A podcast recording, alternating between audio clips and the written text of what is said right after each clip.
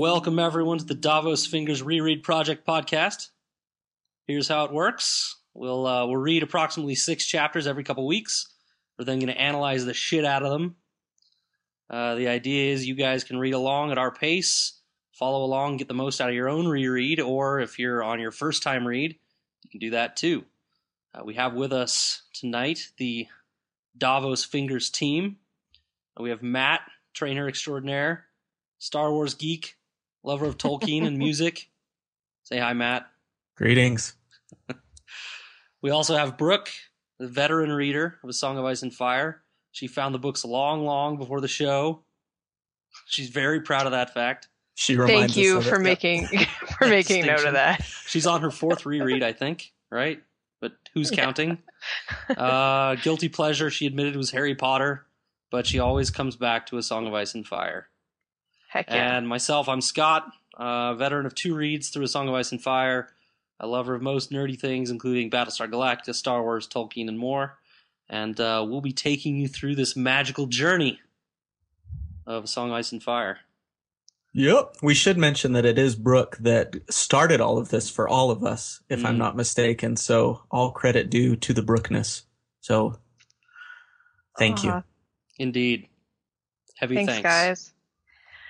Yeah, every time I smack a piece of Game of Thrones HBO series paraphernalia out of someone's hand, I scream, "I started all this!"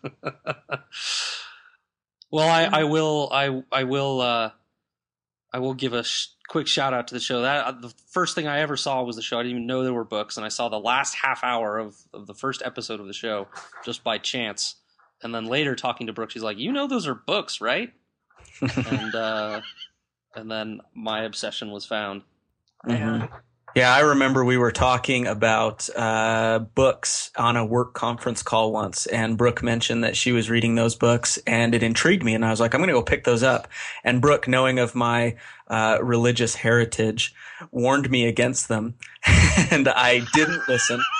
To my to my everlasting credit, pat myself on the back. I didn't listen to Brooke's warnings, and I did read them, and uh, it hooked me. So very You good. know, You are an outstandingly open-minded dude, my friend. also, like, I have to like turn this around while we're all giving like mutual pats and say you guys have completely exceeded me in like arcane random knowledge about the books now. Uh, so just to clarify something as we're going through this whole reread project, it is going to be completely spoiler free. As Scott mentioned, all of us have read the books more than one time, all five of them, but we won't be delving into any topics that we shouldn't for those of you first time readers. We are going to stay on course with the books. We are going to do a cool little feature at the end of every show for just a few minutes that we're going to call Davos After Dark. Insert cool, uh, jingle music and uh, we're going to just have a no holds barred free for all talking spoilers talking theories whatever we want to talk about. For so for you those of you longtime veteran readers you might enjoy sticking around for that. For those of you who've never read the books we're going to give you fair warning when davos after dark starts so turn it off as soon as you can unless you want to hear all the crazy stuff that we're going to bring up and talk about. So this week we're discussing uh, the first six chapters or points of view of A Game of Thrones, which is the first book in the A Song of Ice and Fire series. So those include the prologue, Bran, Caitlin, Daenerys, Eddard, and Jon. So if you have not read these points of view out of the Game of Thrones and you do want to follow along with us, pause now, go pick up the book, get some reading done, maybe make a, make yourself a little cup of tea, uh, finish them off, and then come back and press play. All right, so uh, let's get right into it. Um, the I'm gonna give everyone a short summary on the actual prologue, that our, our first taste of George R. R. Martin's uh, wide and wonderful world of uh, A Song of Ice and Fire. So the prologue opens on three uh, characters. Um, we get we get a short glimpse into their complex lives. They are three brothers of the Night's Watch who um, guard and keep safe the wall that divides Westeros, where the primary excitement of the of the book happens from the uh, the wild north, which is beyond the wall. So it's basically like Canada, and then below the wall is the United States, where everyone is civilized and uh, ruled correctly. So the the I like Black that. Brothers- Very good. yeah yeah. you Um, guys have outed yourselves already. I wasn't going to out Brooke as Canadian or Matt as as heavily religious. I wasn't going to do either, and you outed yourselves in the first five minutes of this podcast. We're all friends here. Go ahead. All right, all right. I'm This is a safe it. place. Okay. Um, a character of note in the prologue is um, Sir uh, Wayman Royce. My yeah, Waymar Royce is how that's pronounced. Uh, he is a new uh, recruit to the Brothers Black. He was uh, a fifth or sixth son of a, a noble house down in Westeros, and uh, got presumably kicked up to the wall because uh, there was not enough money to go around, or some of the bigger houses. Oh, you know what? I'm spoiling now. Okay, I'm It's gonna not a stop. deal. That kind of Back stuff it up a little It's, bit. it's, that stuff's cool. Okay, thanks, thanks, Matt, the official think go ahead. yeah. I don't think it ruins the story for anybody. But Mm. Okay. Anyways. so they are up beyond the wall as ordered by um, the uh, leader of the Black Brothers to range and find some criminal wildlings. So these are um, Canadians who have maybe come beyond the wall and poached or. Um, uh, are just causing trouble for the Black Brothers. That is never really explored. Whatever the case, they're out in the woods. They've been riding for nine days. It's super cold, and one of them, the old grizzled Black Brother, gets a chill. And uh, there's a lot of just feelings and uh, this grizzled old black brother trying to convince the new um, recruit who is a, a bit of a, a snob. And also george r r martin make sure that we know that this this this young lordling is super good looking which i appreciate capital a. And uh, the, the third guy don't worry about it he is an ex-poacher he's really good at sneaking up on people and uh, that's pretty much all that he adds to the prologue. Anyways, these guys um, find the wildling camp. All of the wildlings are dead. Oh my goodness! However, uh, when the uh, when they go back to investigate further, um, all of the bodies are gone. Weapons are laid down in the snow. The fire has been left unattended, and it's just getting colder and colder. And then our first introduction introduction to the primary antagonists in the whole series, the others. So the others are a supernatural, presumably supernatural um, race of white creatures who kill with beautiful swords made of crystal ice. And uh, yeah, they take out at least one of the guys, uh, Raymar Royce, who is the um, Lordling. And then, uh, yeah, his body comes back to life. It turns out when they kill you with one of their crystal swords, you turn into a zombie. He kills the kid who can sneak around, and then the grizzled old black brother goes running back down south. And that is the end of the prologue. Does that about wrap it up? Dun dun dun. Oh, yes. yeah, yes. that was not 30 seconds. And uh, future note: practice this before you come on uh, to record it. You did fine. You You did did great. fine. Oh, thanks. You Thanks, did Ryan. great. You know, other than Okay, you know, forgetting so- what the Night's Watch was called. No big deal. Nice. Yeah. Jeez. Wait.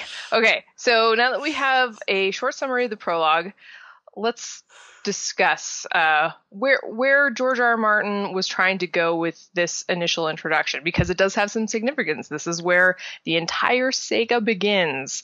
Um, so, are the others standard fantasy fare enemies, or are they something more? And this question is prompted for those of you reading along with us uh, by the complexity of the first three characters we meet. Uh, George R. R. Martin, as we get going, we're going to discover does not write black and white characters, and I don't mean that by like Caucasian and African American characters. I mean like good and bad characters, all good, all bad, which is pretty typical for most fantasy genre um, epics. Um, he writes gray, and this was pointed out more uh, eloquently by Matt Thacker during his initial read. But uh, it, it begs the question: Are the others complex as well? So I hand this question over to you guys. When I first read the, when I first picked up the book and started reading it, it did seem like standard fantasy fare for me uh, at, at the first initial read through. You know, you've got these guys who are exploring along and they come across these fantastical creatures who kill them all. So they, it did seem very one dimensional dudes that just are bent on killing humans. That's what I originally saw them as. Uh, I do think it, it begs the question as to whether there is some depth to their characters. And right now, I don't know. Mm. Scatty, what do you think? Yeah, I mean, a standard fantasy fare complete with swords made of fucking ice that break all other things they come in contact with, right? Like Yeah, they shattered the knight's sword. So great. You don't get any more standard fantasy than that, right? The the being made of the elements of the earth. It's like a, you know, that, that's that's just a legend uh, you know, that you know you, you can see in tons of, of fiction not exactly like that, but but a similar theme. You know, the the cold beings from the north kind of thing, and you know you don't you don't get much of a hint in the first. You know whether these are beings with motivations or whether they're just cold blooded, literally killers, or you know what they are, and uh, you know I, I think. Um, you know, I, I, I would have loved to have been in Brooke's shoes and have having read these before they were all uh, they're not all released yet, but before they were all released and you know just had this wonder at the beginning as you know to to where it was going. I, I read through these things so fast and got so many answers, you know, later. But what what really drives these things? Does anything drive them? You know, are they I just? Will, yeah, I will admit that my like bloodlust is is part of what got me hooked on these books because he did open up with some like slaughter and not only just slaughter, zombie slaughter. I was like, oh, I'm in. Okay, great. I'll keep reading, even though the thing like hurt to hold in my hand. It was so big. So, but but you know um, what's you know what's different about this fantasy fare the, than that that tipped me off maybe the first read that it was going to be something different. And I brought this up in my notes too. But with most fantasy novels, you get an immediate introduction to a main character. You get into a world that you're going to see through their eyes. You get introduced quickly because they want to catch your attention and hold it with that character, and you're going to get to know them. George gives you three dudes who basically are probably going to die. Throwaways. They're throwaways, and he do- and he he doesn't just give you their names and then kill them. He gives you background. He gives you depths. He gives you house history for, for where they're from. He gives you all this information about these people and then just kills them, right? Except for, you know, the one guy Brooke says that gets away. And you're left being like, holy crap. This is, you know, this is the opening to a novel. This isn't some throwaway scene later where you can introduce some villains or whatever. This is like the opening scene of a novel, and what you're doing is giving me three characters that I'm not going to have to care about at all. And, mm, and I thought and, it was just awesome. I think that what he does there, I agree, is is he makes you care uh, on a couple of different levels. Like for example, with Royce, he's this guy that is a total douchebag, and you hate him from the beginning because of the way that he acts and the way that he treats the other brothers of the Night's Watch. But then when it comes down to it, when he's surrounded by these freaky others his sword's up and he's as brave as any other guy you've ever seen before. And he, and he goes down swinging, you know? Uh, and so you care about him and then you're kind of sad that he died because of his final stand, despite the jerk that he was before that. And then on an even broader level, you know, we're about to read these other chapters and whatever they talk about in the back of our mind, we're always going to be thinking about those others. And be like, no matter what's happening in the back of our mind, there's freaky dudes who can kill anybody with ice swords and blue eyes just beyond the wall. And, and that's, that's really scary. And it's brilliant by Martin to, to keep, to keep that in the back of your mind all the time. You're enjoying a meal? What are you doing? Yeah. there could be another right out there. Um, yeah, no, it is great, and he gives you just enough information that you could even take it further. You say that that uh, Royce was brave. I would say that his pride actually drove him. So George introduces to a character with uh, so much pride that he would actually stand up against these crazy, unstoppable supernatural beings. And who else is going to write that? Who else is going to is going to actually explore that that uh, that uh, atypical depth? I love it. For somebody he's going to throw away. Yeah. Yeah. Yeah. For somebody he's going to throw away. At the same time, though, and I should have done a count, just within the prologue, he probably mentions like six different houses, six different geographical regions throughout the world, yeah. and it, that's like that's almost like like he's testing you. Like if you can get through this, if you guys can swallow this down, then you're allowed to read the rest of the book. Yeah. yeah. And he picks up on it almost like right as if as if he's been talking about it with you in a conversation for years, and he just brings uh-huh. it up like you already know what he's talking about. Yeah. Um, that's that's daunting and it's intriguing at the same time. We get into that a little bit too. I think we will, at least with the the Caitlin chapter. Uh, uh, Cat Catlin. Cat. How do you guys say that name? I say Catlin. Catlin.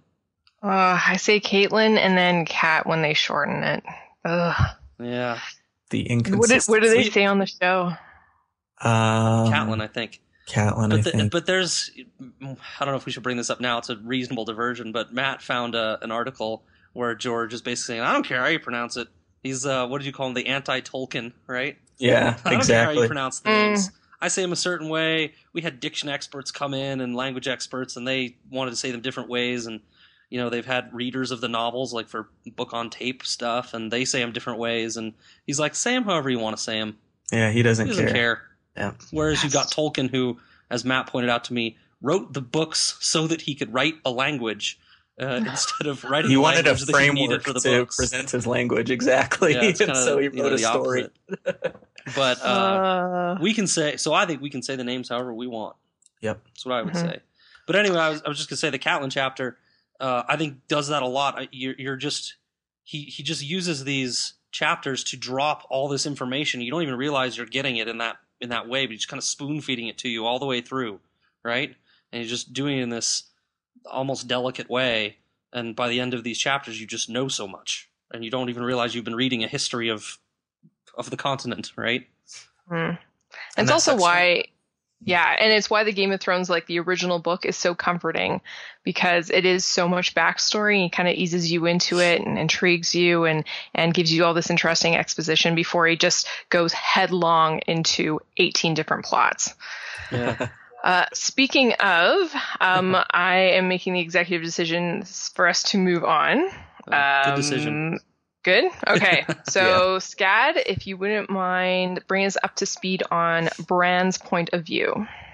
Yeah, so uh, I don't know whether this means anything or not, but the first the first point of view chapter, not called prologue, the first point of view chapter we get is through Bran, seven year old boy, uh, the Stark family. He gets invited to his first execution Boo! attend with his brothers.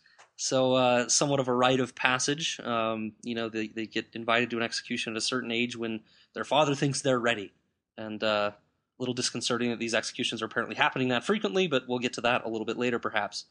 So he believes the man being executed is is a wildling, which uh, Brooke alluded to the wall and and those north of the wall. Generally, those north of the wall are just referred to as wildlings. They're human. Um, you know, they're just they're wildlings. They're not. Uh, they're they're kind of wild nature, not governed by kings and things like that. So they're it's kind of a minor spoiler, I suppose, but you get there pretty quick, so I'm not too worried about it. Um, Mhm. So basically, just people that live north of the wall. Um, and you don't know much about the wall yet, but you're in for a doozy. So uh, in reality, though, this man uh, that they're about to execute is Gared, who uh, Brooke mentioned was the the Night's Watch brother that ran away, that that saw his two fellow brothers get get killed by these uh, these others, uh, and and ran away, and he basically fled the Night's Watch, which we'll get more into that too, but it's a sacred order, and you're not allowed to desert, uh, and he's basically just left. Um, so through this, you know, this is really a, a character building chapter for Bran, where we get to see, you know, see this kid, and he's got some older brothers. He's eager not to show his fear, anxiety during the execution. Um, he wants to behave like a a man grown, which is a phrase you'll see uh, George use throughout the series, a man grown. Um, so they uh, they execute this guy, um, they don't really tell you why. Um, at that point, they just execute him. So they're, now they're on their way back, and you know Bran's proud of himself. His bro- brothers are proud of him. He didn't, you know, he didn't lose his lunch or anything. So they're on their way back, and Robb and Jon. Um, Robb is is is one of Bran's brothers. Jon is uh, a half brother of his, and we'll get we'll get more into that a little bit later. Uh, but they decide to race back toward Winterfell. Uh, what's Winterfell? Winterfell is the castle where the Starks live, and the Starks are a, a family in this series, and they, they have a castle and a kind of a, a holdfast named Winterfell. So uh, while they race ahead, Bran gets a brief discussion with his father, um, who explains that um, that the, the guy they killed was actually a deserter from the Night's Watch, and that any deserter of the Night's Watch um, has committed treason and must be killed.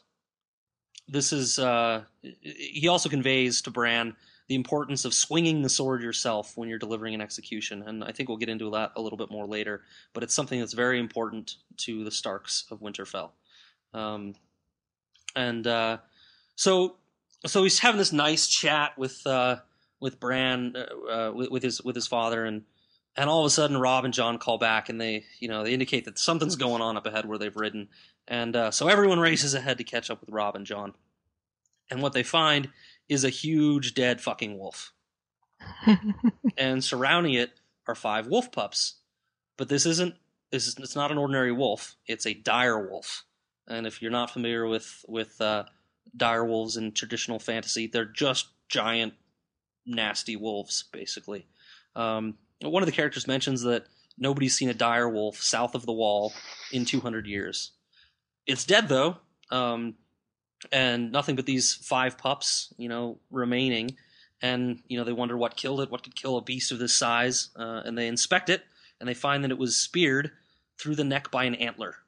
And uh, so, one of the characters, Theon, who we'll meet a little bit later, uh, a little bit better. Uh, you know, we know you don't know him yet, but he he just says these things are evil. We need to kill them right now. And Ned, uh, the dad, Papa Stark, is about to give the order to do just that.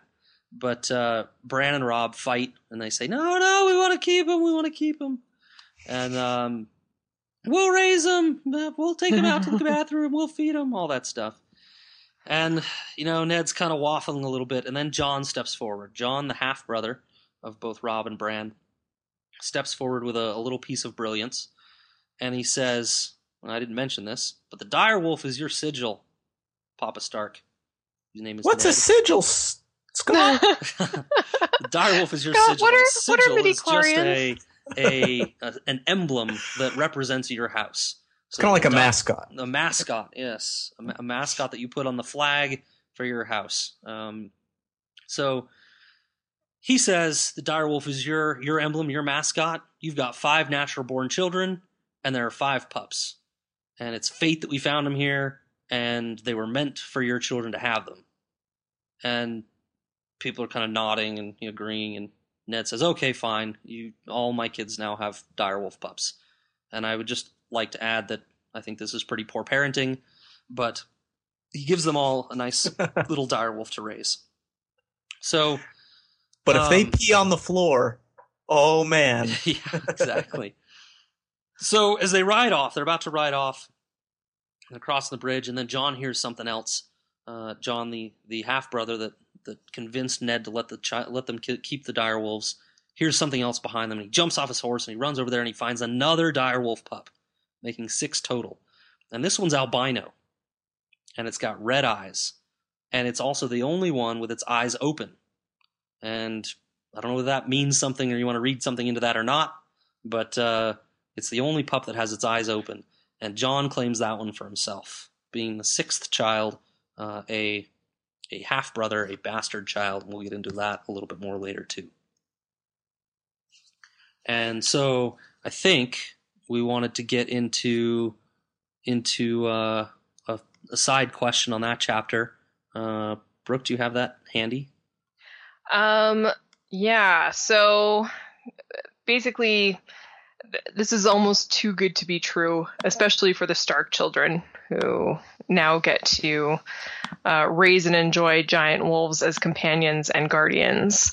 Um, and it's indicative of just what a massive troll George R. R. Martin is. Like he loves dropping this kind of stuff, like this this um, uh, foreshadowing that is that is so obvious that it almost like lulls you into a false sense of security. Five pups for five children? Oh, they're gonna grow up so strong. And and uh, oh, I'm I'm veering into. did you just hiss at me? Spoilers. So basically, like, uh, you know what? Uh, staying away from specific spoilers, this is just our first experience with George setting us up for potential, you know, things aren't as, as you think it's too good to be true? Five pups plus a sixth one who is albino and his eyes are open just for the bastard Jon Snow who also gets his own point of views? Well, it is too good to be true. So he has set us Um, up for with an amazing amount of hope, right? sure These has. kids oh my with these new pups that are gonna grow up and be their best friends.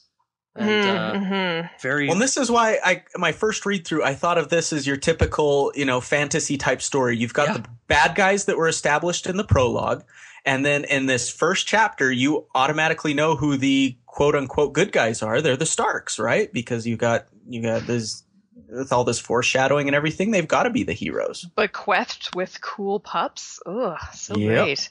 Oh, Yep. can we just side note here? And we're going to find this out within the chapters that we are discussing today. Ned Stark, at this time, giving all of this like absolutely golden advice to his children, is 35. Matt, I know that you're still a bit of a youngster, but that is basically our age.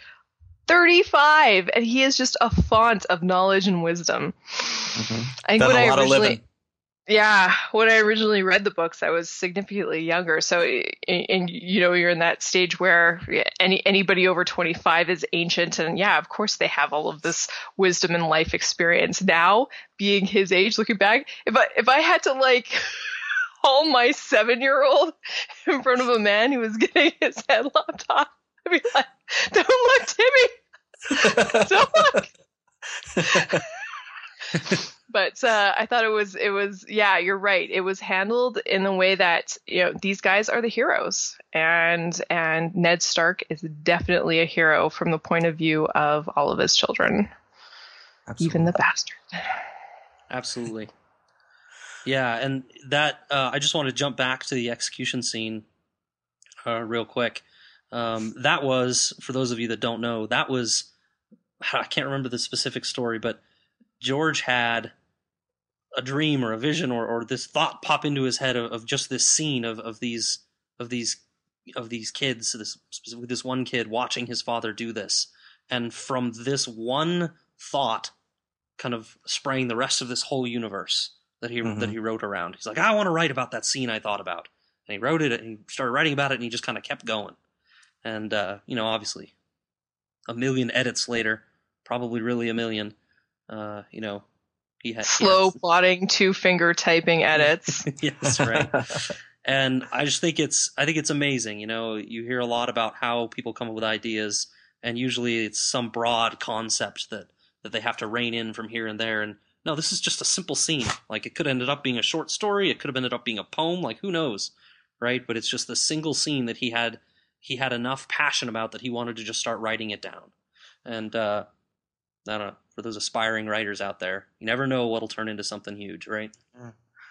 So the next chapter rolls into uh, some more introduction to the to a major part of the Stark family, and that's Catelyn.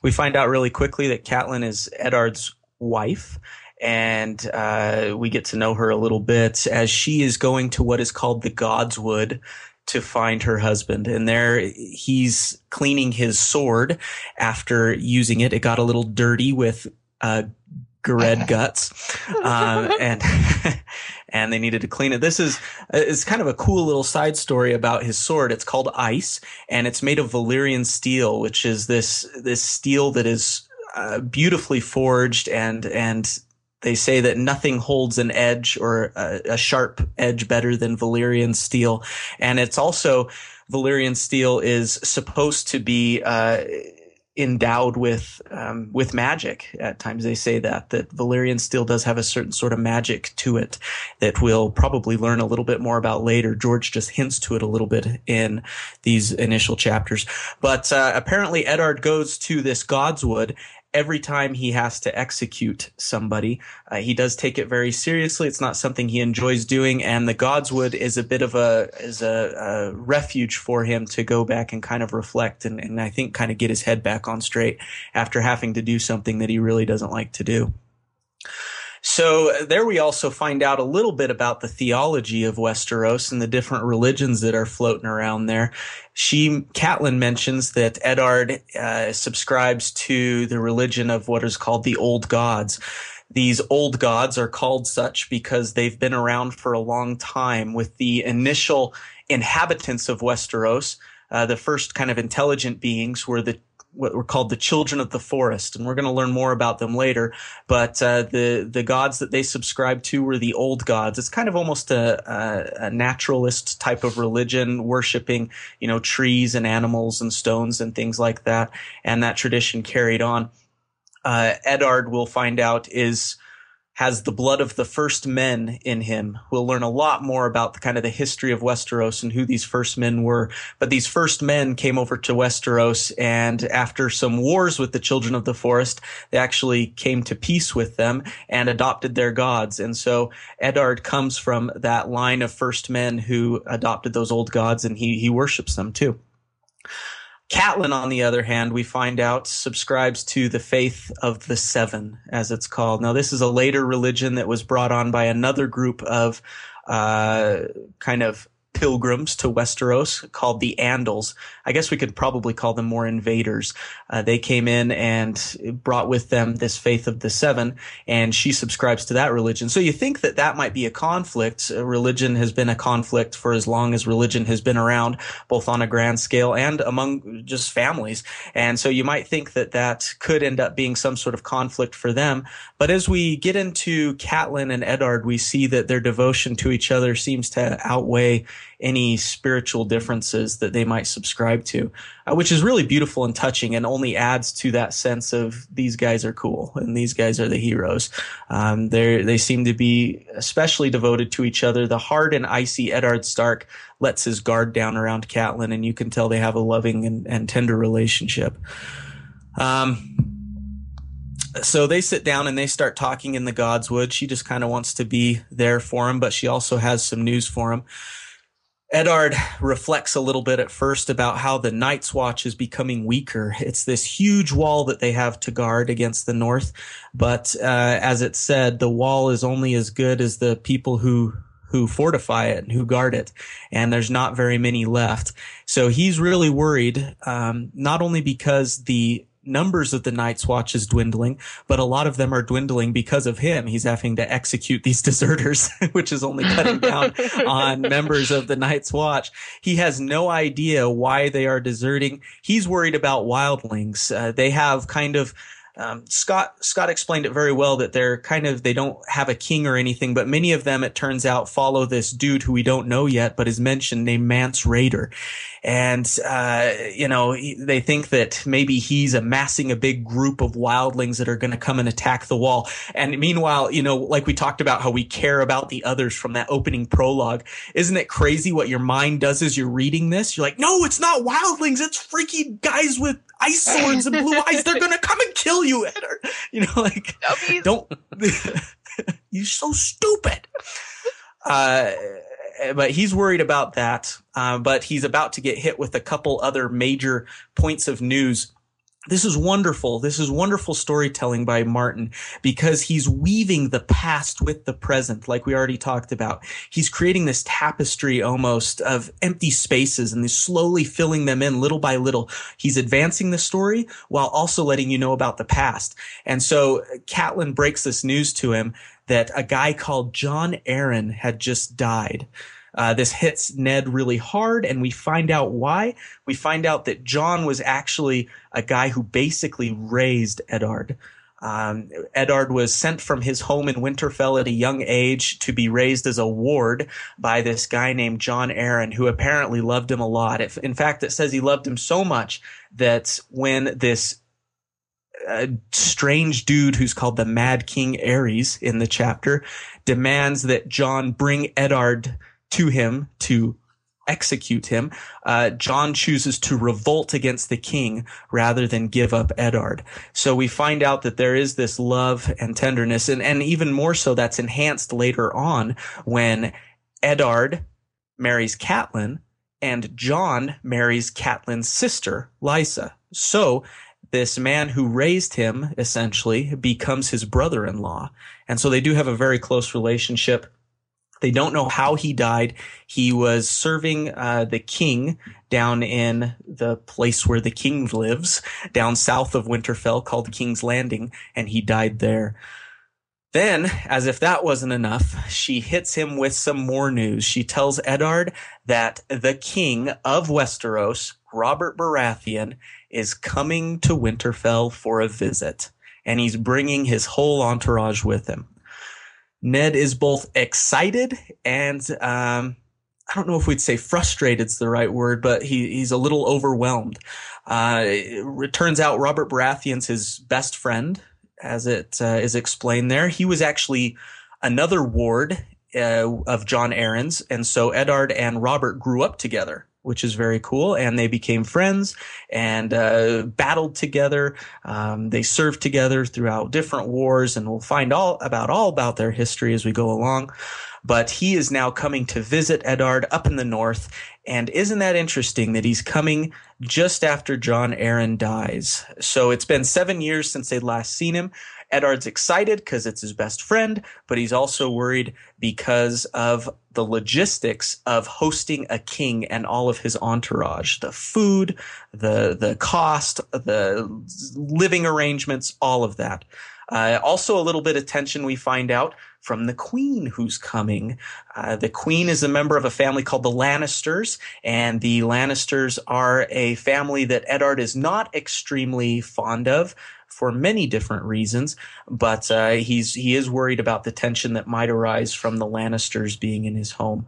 So we got a lot explained to us in that in that short chapter. The chapter is actually not very long, but we learned so much, not only about uh, Eddard and his relationship with Catelyn, but also about just this whole history. And we're getting into it, and, and and George is just feeding us these little nuggets or morsels of cool story that we can't wait to hear more about. Um, and and was that long enough of a cheese of a summary? Freaking a! No, it's awesome, and I like the um, way that you describe what he's feeding to us: nuggets and morsels. It's true, and it, it's not. Um, and typically fantasy world building like you got to pay a lot of attention you got to be like on the ball because you never know when it's going to veer away from something relatable but george has kind of like hit that sweet spot where uh, the history of Westeros and, and its current culture just aligns enough with what we recognize from like historical fiction that that we're like, okay, we can follow along and and instead of concentrating on it, you know the cultural differences between you know, what I know and what uh, uh, Westeros practices, we can concentrate on the characters and uh, their individual personalities and motives and and behaviors. Yeah, we're starting to get these glimpses that this is built around the characters. It's not built around a specific plot line, right? It's it seems to be built around characters, and that's really cool. Totally. Yeah, I wanted to drop a little note in there too about you. You mentioned uh, Ned and, and, and Robert Baratheon being uh, wards. Uh, uh, of Jon Arryn. And this might seem weird, uh, you know, to a, to a reader, but it, it's it's reasonably common. They, they mention it again in another chapter that we're that we're going to go into. It's a, it's a reasonably common thing for the nobles to send some of their children to be raised for at least a time in another place, and it's it's not an uncommon thing in that world to, to do that. I don't think that's a that's too bad, bad of a spoiler either. Just uh, it's not like they hate their children or anything like that or you know they were what, being mistreated. What do you think the benefit is of doing that? Just as a father myself, I'd never want to send my kids away from me, but there's obviously seems to be some sort of success formula for doing that. Well, I I think part of it is relationship building. um, mm, networking. You know, net, yeah, it's almost like old school networking. Yeah, yeah. I trust mm-hmm. you to raise to raise my kid. Later, maybe you'll trust me to give your daughter to one of my kids in marriage. You know, kind of a, a relationship building thing. Uh, mm. I think that's part of it. Mm-hmm. Interesting. Also, I think it, it helps to like harden the children, and yeah. and I would I would liken it to um, in uh, Naomi Novik's uh, Temeraire series when the kids of the Dragon Riders basically just get sent off at nine or ten to work on these dragons away from their parents because if they if they can't become hardened in that flame quite young they're never going to make it as adults. And i and i think the same goes for sorry scad for like heading into some dragon lore. But I think the same thing applies to these kids of these noble houses is basically like you sink or swim. And and, and the, the very title of the novel gives that away. It's a Game of Thrones. So these kids are in it to win it, and you better be as prepared as possible. Interesting. Yeah. Interesting. So we touched on this a little bit, but uh, just with the whole others and, you know, um, Eddard and the wildlings and everything going on there and him thinking that it's just wildlings and the, the others actually come up in he and Catelyn's conversation and they dismiss it as just uh, kind of old wives tales or old Nan tales, as it were. Old Nan is a character who we're going to find more about later, but they dismiss it as just kind of fairy tales. Um, which is interesting because like we said in our head, we're just screaming at these guys to just go look, look at what they did they're gonna kill everybody. uh, so I wonder, you know, what what kind of conflict is that going to cause throughout the story as we've got these, you know, these people who are so worried about the king coming and how they're going to feed and house the king that they're missing the real danger. Well, so I I brought this up in some of my notes um, from my reading, but I just think they you know they they kind of dismiss them. Uh, they they dismiss the concept of others entirely. Um, you know, and and actually, I thought it was silly too. Like, you know, why aren't you worried about this all the time?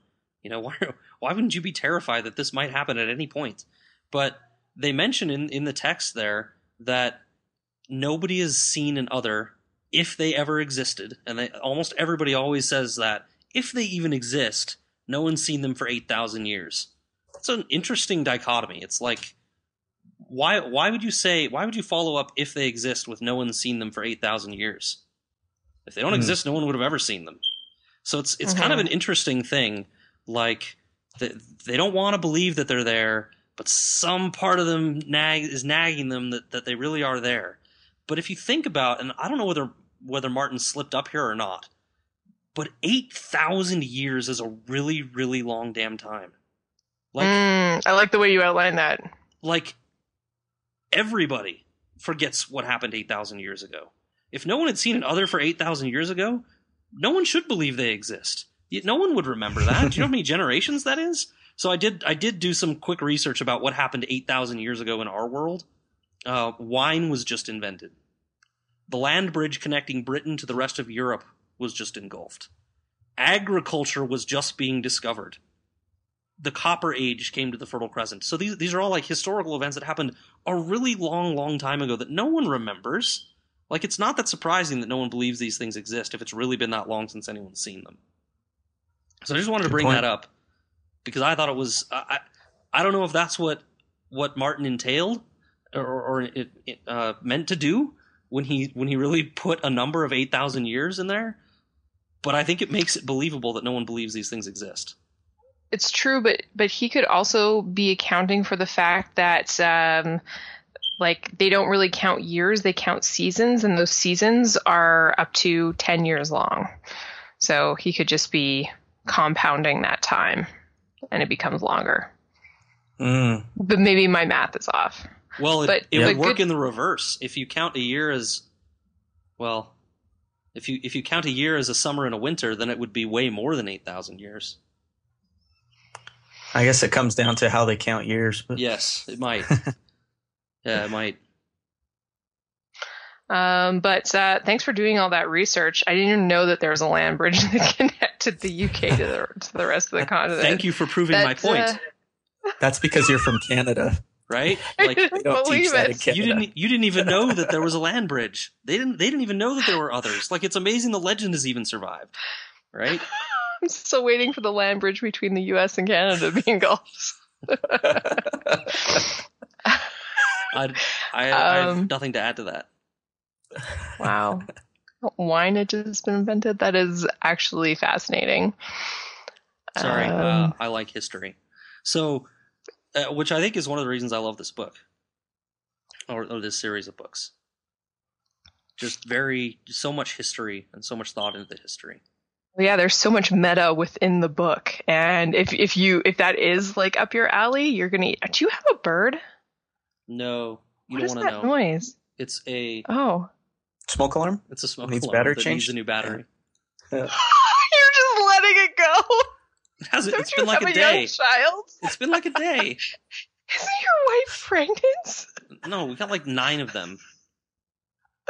It's Kids? also really only a problem if you like to set fire to things in your house. Let's get to Danny. Okay. Um. Okay. Well, uh, um, I will say, have, have we covered everything that we want to talk about with Catelyn? Because it was a it was a pretty significant chapter.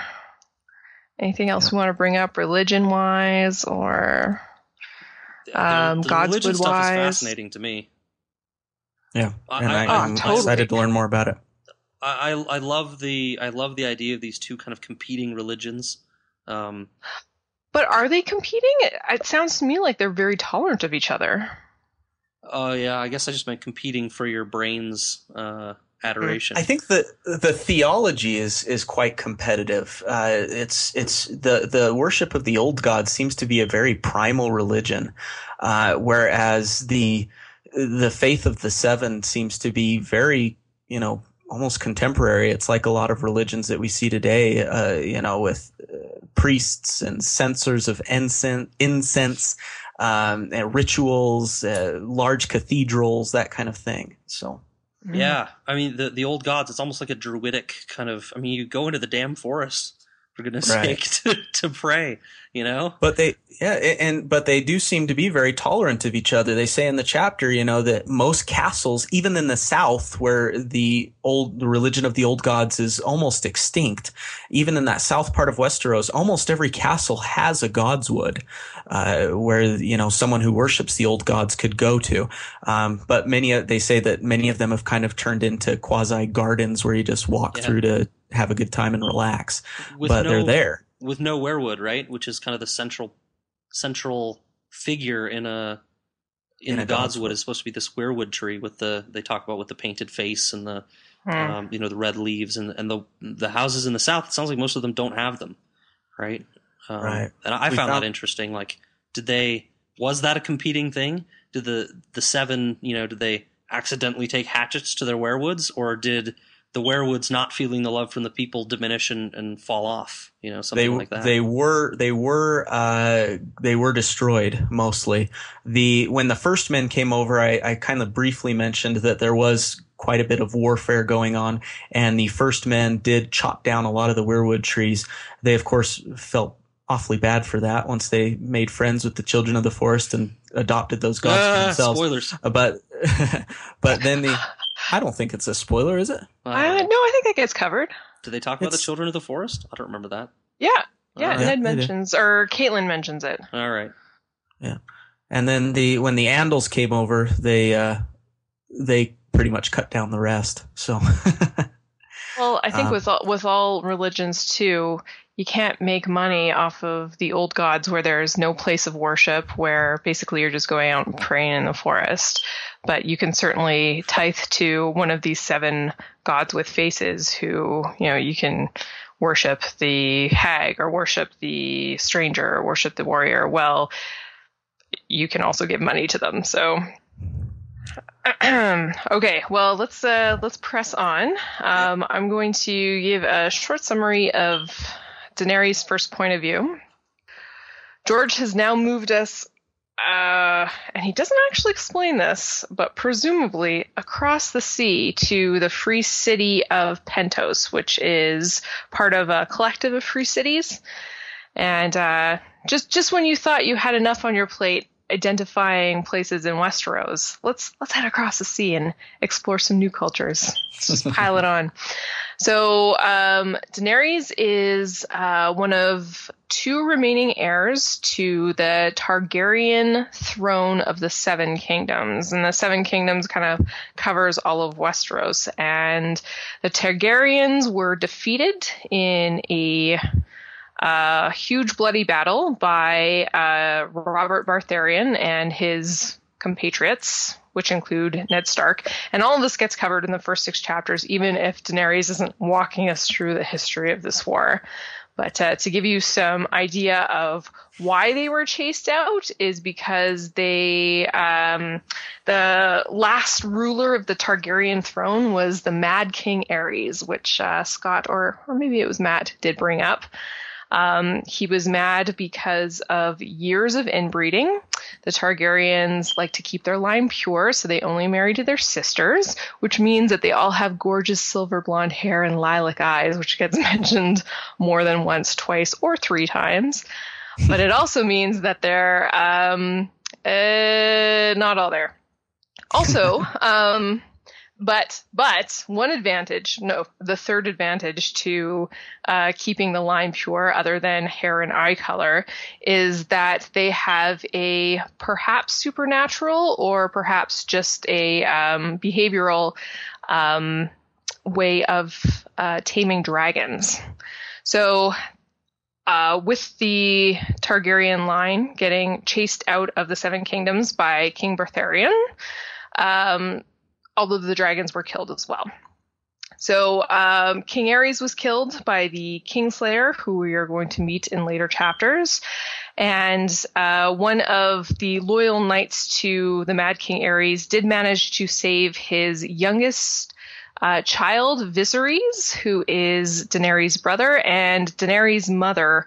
Uh, Daenerys was just a, a an unborn child in her womb, newly conceived, when they were whisked across the sea to um, um, the other side. Which ugh, there's a grand name for the other side, and I can't remember what it was. Essos. Guys, Essos. Ethos? Essos? I say Okay. Essos. Fine. Okay. Anyways, so uh, Daenerys is born, kills her mother in childbirth. Of course, this happens a lot. It's a it's a common theme, just like uh, birthing bastards is. And um, Viserys, the other surviving heir to the Targaryen throne, never really forgives her for it. And um, the knight who whisked them away ends up dying of sickness, and they become. Um, uh, Viserys actually becomes nicknamed the Beggar King because they move from benefactor to benefactor, pretty much just just begging to live. He is a little bit delusional, perhaps because of the inbreeding, perhaps because uh, he's just been raised to believe that he is the rightful heir to uh, the Seven Kingdoms. Um, he believes that uh, one day he will regain his throne, and he's an ambitious little kid. Um, and uh, he has a he has a plan along with um, a magistrate of Pentos. His name is Illyrio. Um, he's going to sell off Daenerys, who is 13 and very comely, to a horse warlord named Khal Drogo. So instead of marrying her, keeping the line pure, he's willing to sacrifice her um, as a, uh, I guess, uh, just actually just to sell her in exchange for some of these Khal Drogo's um, uh, horse warriors, and he's going to bring them back across the sea to the Seven Kingdoms and take back the throne. So uh, this is all from Daenerys' point of view, and for a 13-year-old kid, she is actually really smart. She. she she puts up with Viserys and his um, manipulations because if she doesn't, uh, she he becomes enraged and uh, very abusive. What he calls and what she calls unleashing the dragon, and she fears that a lot. So she uh, keeps her head down, but she obviously does not trust Illyrio and. Um, as yeah, for 13 year old, very, very perspe- perceptive and smart. And I think that George wants you to pick up on this for sure because uh, one, she has a point of view chapter, and uh, two, um, she's just making observations that that that no no preteen would ever make. So where we leave off is they've got her all dressed up and uh, washed up and are presenting her at a party to Khal Drogo to uh, so he can check out the wares, see if she's worth some horse warlords for uh, some horse warriors for her brother. And uh, that is where we are. And oh, hey, I forgot to mention her brother is no problem touching her inappropriately and twisting her nipples to get what he wants. So gross. So gross. And you're like, oh, I hate this kid so much.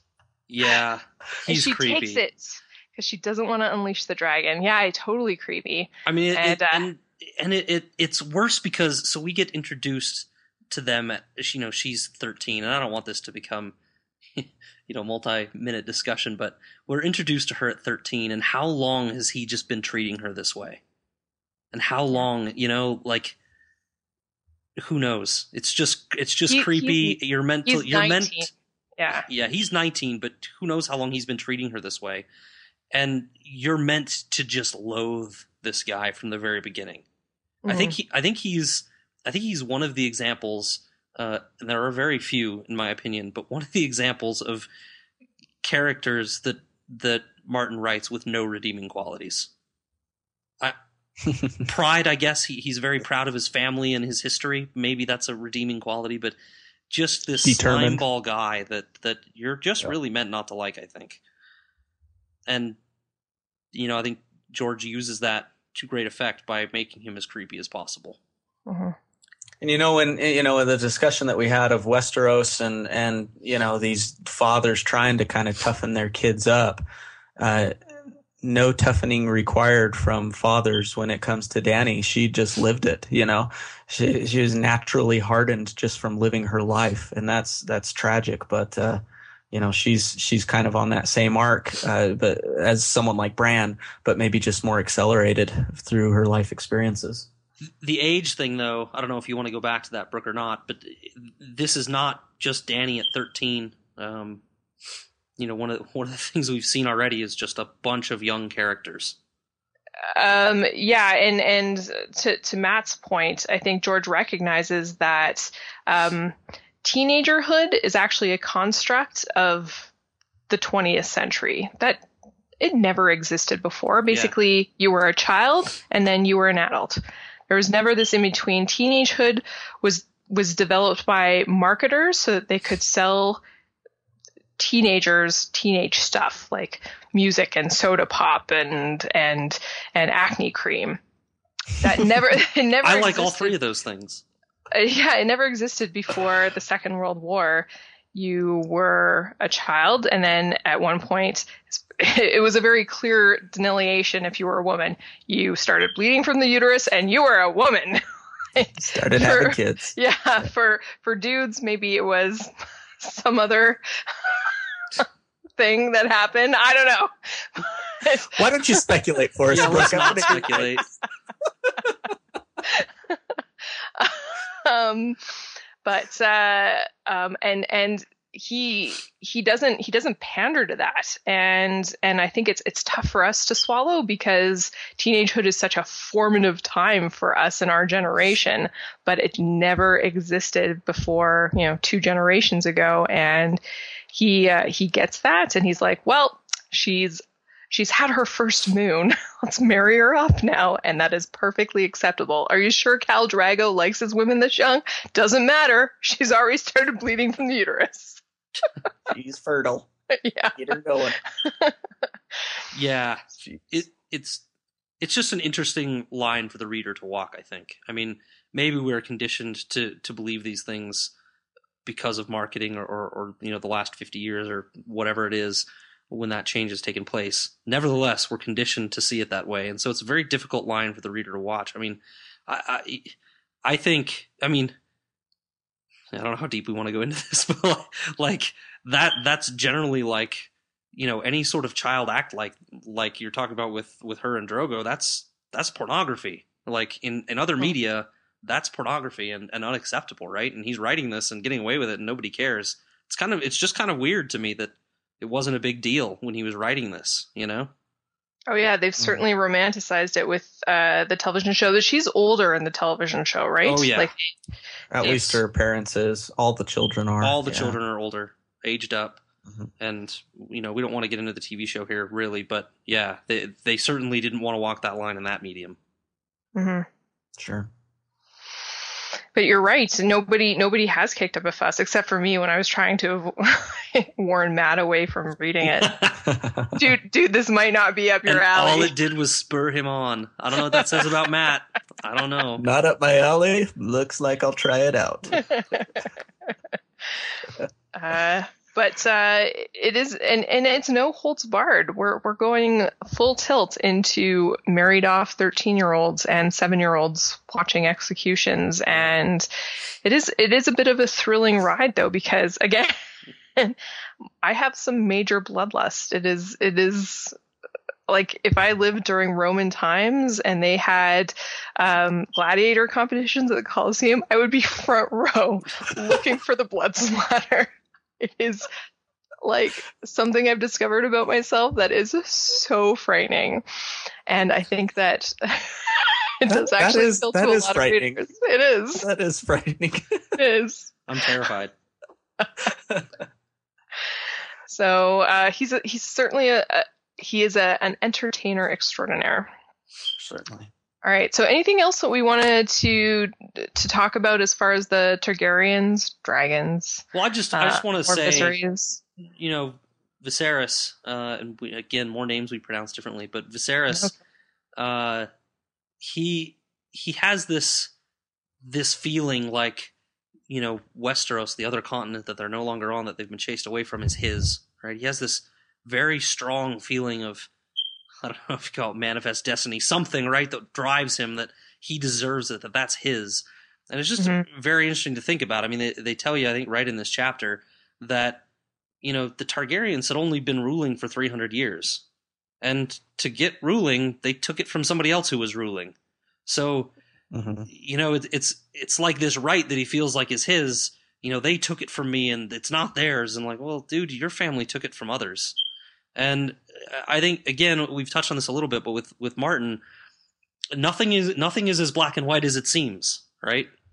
And I think this is it's just another example. Like, this is his view. He he thinks this, but well, some other people might not think that it's his, right? And and they might have a, a valid perspective also. So I think just wanted to bring that up. Yeah. Also, and and what else would drive him though? Too like you guys mentioned how Viserys or Viserys um, is it totally irredeemable character, especially considering his behavior towards his sister. But I kind of feel for the guy. Like, what else does he have driving him? He was denied everything. He's fed all of these uh, romantic tales by um, uh, these rich people who take them in, who are are hoping to gain uh, some sort of return on their investment of taking care of these kids. And, and more than that, he's been fed obviously a lot of paranoid delusions about. Um, um, assassins coming after him sent by Robert to kill off the last of the Targaryen line.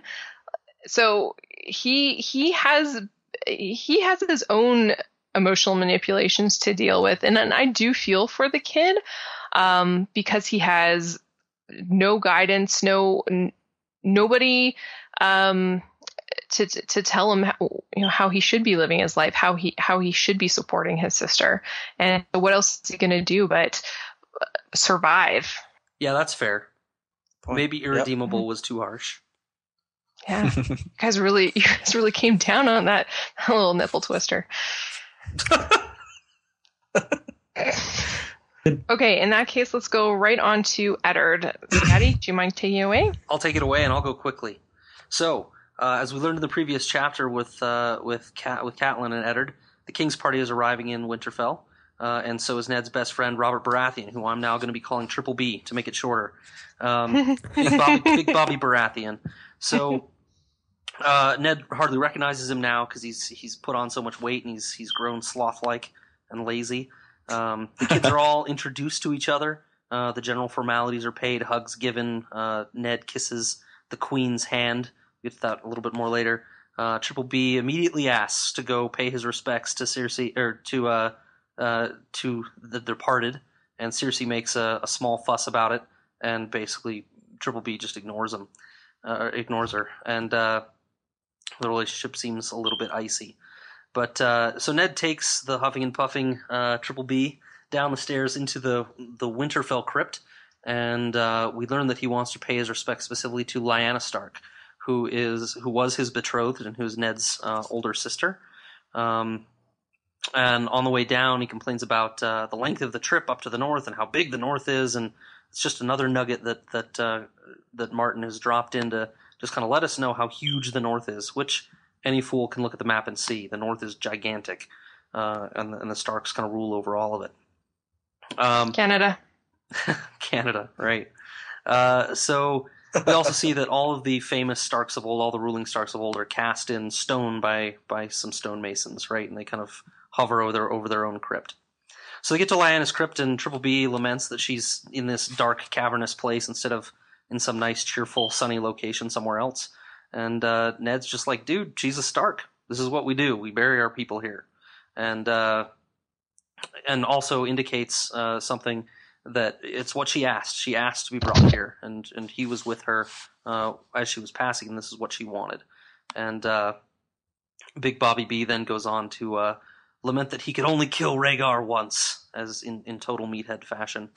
Um, so they head they start heading back upstairs. Uh, Ned's urging and um, you know saying Cersei's going to be waiting, your wife, and Triple B's just like, hey, the others can take my wife. Again, another indication that things are not so rosy in that marriage.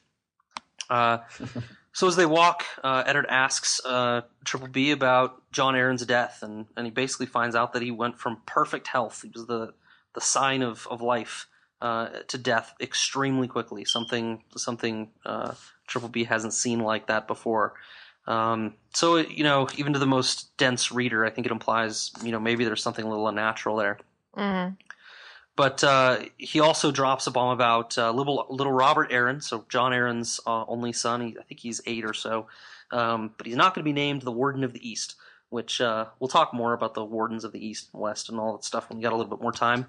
But uh, he also fears that Lysa Tully, who is Catelyn's sister and was his own was Jon Arryn's own wife, has gone a little bit cuckoo, and they ran away from from King's Landing where they lived in the middle of the night and, and took her son with him and uh, won't let anybody see him and won't send him away to be a ward somewhere else where he can grow up with other children and stuff like that. And lastly, Triple B kind of gets he gets sick of talking about this. He's like, "Hey, wait a minute, I got something more important to talk about." So two two main things. First, he wants Ned to become the Hand of the King, and uh, the the phrase two two phrases that come out of that phrase that that chapter that are fun. What the king dreams, the hand builds, and the translation uh, from the common folk is the king eats and the hand takes the shit. And I love that phrase. Um, so basically, the the hand is the king's right hand man, and he does all of the dirty work for the king, while the king goes around and has fun or does whatever he wants. The hand is kind of responsible for really running the kingdom, and he wants Ned to do this for him. He also proposes that his son Joffrey should be wed to Ned's daughter Sansa, uh, and that would complete the union that was meant to be completed uh, when uh, Lyanna died before before Robert could wed her. So Ned's not sure of either of these developments. He wants to stay in the north, feels like this is his place, and he wants to consult his wife Catelyn about about the two things. And so Triple B gives him permission. You know, go go talk to her about it, but don't take too long. So that is that chapter uh, in a nutshell. Well, you know, th- this is the the king and queen, and you know, most fairy tales, you know, you got the happy king and queen ruling the land, and here we have this relationship which clearly has some discord in it. Um, and further, you know, kind of just seems like nobody's a huge fan. you know, Ned is gives her a very cold reception, just kisses her lightly on the on the hand, whereas, you know, Triple B gives Catelyn a big hug. Um, Mhm. You know, she's the queen, so maybe it's a status thing that he's trying to just take care of, but Right. Just kind of seems icy in general. Oh, the, the the biggest blow to her was running straight down into the crypts to pay, pay his respects because it was it was totally obvious that he wasn't like down there to pay respects to Ned's father or brother. It was definitely to his long lost love, Lyanna Stark, and that is like, whew, such a spit in the face. In front and of Cersei everybody. knows it too. Yeah. she. She kept it together, considering. Yeah, she did. It's true. Yeah. But yeah, I do think that it is kind of a, a, a testament to Eddard, and and you know, despite the fact that Robert is his best friend, he does call him a lot of you know, he's always calling him Your Grace, Your Grace, uh, and you know, the the kissing of of Cersei's hand and, and you know the respect that he affords her and everything contrasted with Robert who's the king over the land overweight and sweating through his silk clothes um, picking up Catelyn in a huge hug in kind of that informal way. It's interesting to contrast those two characters whereas the one in authority seems to be the one who's kind of lost and Eddard seems to have it all together uh, maybe to a fault. Um, hmm it's interesting Yeah, it's also just just more emphasis on what a hero Ned is and how um, gracious he is, and and and how the Starks are really the the the pinnacle of of what an old family can be. Um, again, supported by being down in the crypts, and they're all like elegantly laid out with their with their likenesses carved in stone and it's it's very formal and and and there's a lot of ceremony to it. And yeah just more starks are great. Everybody else kind of crap even the king. Wasn't it interesting that uh, the first glimpse that we get of Eddard and Catelyn is a very tender moment that they share, just the two of them, and you can feel that that tenderness in their relationship. And the first glimpse that we get of of Robert and Cersei is decidedly different. good and point. just just furthering, you know, the the building up of the Starks is like you Mhm. said, the pinnacle of all things good in Mhm. Westeros. so we've got four minutes do you want to do a little davos after dark Let's do it. all right Davos after dark. So, uh, listeners, if you're still with us and you do not want to be spoiled, join us again next week because we're getting we're getting spoilery. Push pause. Push Mhm. stop. Turn it off. Okay, goodbye You've been warned. Yeah. And go. so, um, the the biggest thing is the antler through the the wolf's throat. So obvious. Yeah. you know, like, come on. Are you doing this on purpose? Yeah. You, you really think we're that dumb? I was on my no, first but read. you don't recognize it because you don't know that the Baratheon sigil is a stag yet. Not Um, until Jon's chapter when they do the Right. procession. Yeah. Yeah. Right. Yeah. Yeah, I, I Uh, did not so- pick up on it the first time. I was like, "Oh, that's a shitty way to die," and I moved on. My, I, Right. I, I, I don't know whether I'm just a dumb reader or, or he keeps the pacing going so much, and I was just voraciously reading that I just missed these things. But I missed a lot on my first read, and this was one of them. I didn't even see it, Hmm. and I'm embarrassed by it now. Don't be embarrassed. There's so much so much that you can't pick up on. I was I was mostly distracted by the fact that there were maggots in the wolf's eyes, but there was also frost on its fur. I'm like, no, that's not that's not how weather works. If it's cold enough to be frosty, there's no flies, hence no maggots. Mm, Yeah. Brooke the scientist, Thanks. Really- I'm from- letting- from the north. really letting him have it. Well, while we're, while we're pointing out inconsistencies, oh no, we never mind. We can't do it. We didn't talk about the No. chapter yet.